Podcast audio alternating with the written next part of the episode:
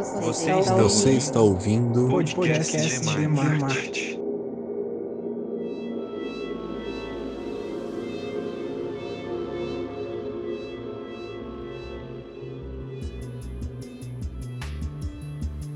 Olá, como vai?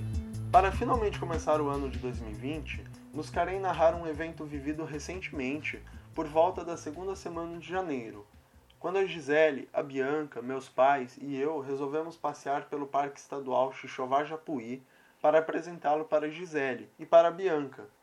O Parque Xixová Japuí, criado em 1993, situa-se entre as cidades de São Vicente e Praia Grande e é uma área de preservação da Mata Atlântica, onde podemos percorrer uma trilha e chegar na praia de Itaquitanduva. A ideia era de nos encontrar pela manhã, mas acabamos nos enrolando um pouco até acordar e preparar uns lanches para comer por lá. Quando finalmente entramos em sintonia, saímos de Santos por volta das 11 horas da manhã.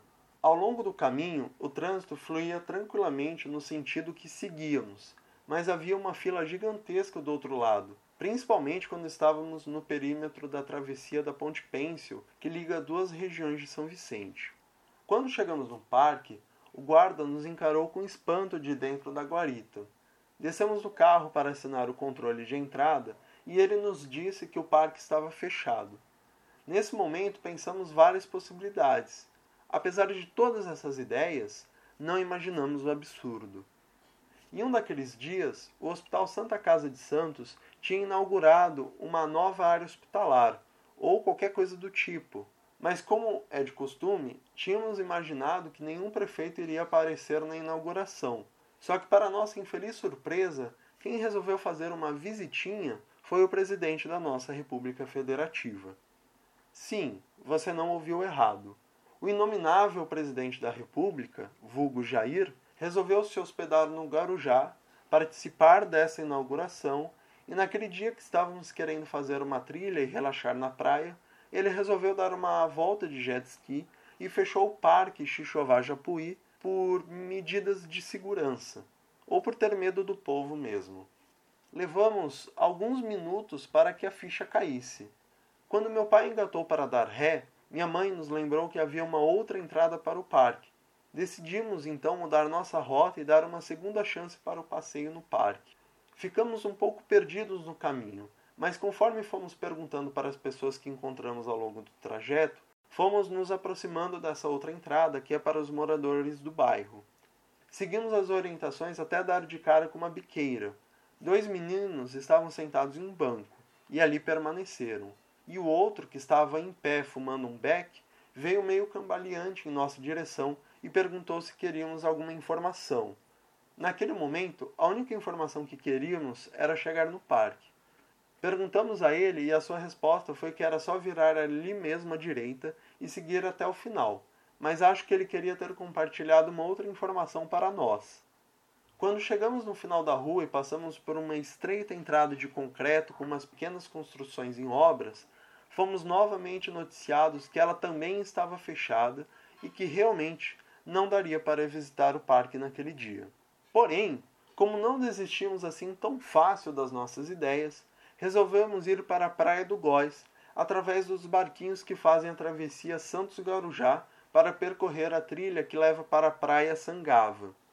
O trânsito, que estava atravancado no sentido contrário da nossa ida, agora fazia parte da nossa jornada. Tudo estava parado e nada fluía. O calor aumentava cada vez mais, e os quarenta e poucos minutos que tivemos que esperar para atravessar a ponte Pêncil novamente pareciam ter durado o dobro.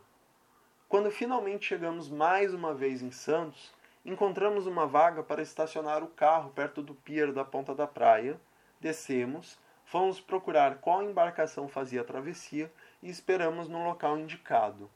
Nesse meio tempo, uma nuvem cinzenta se aproximava e já mostrava alguns indícios de que iria cair um pé d'água. Cerca de 15 minutos depois, a barquinha chegou estávamos fazendo a travessia.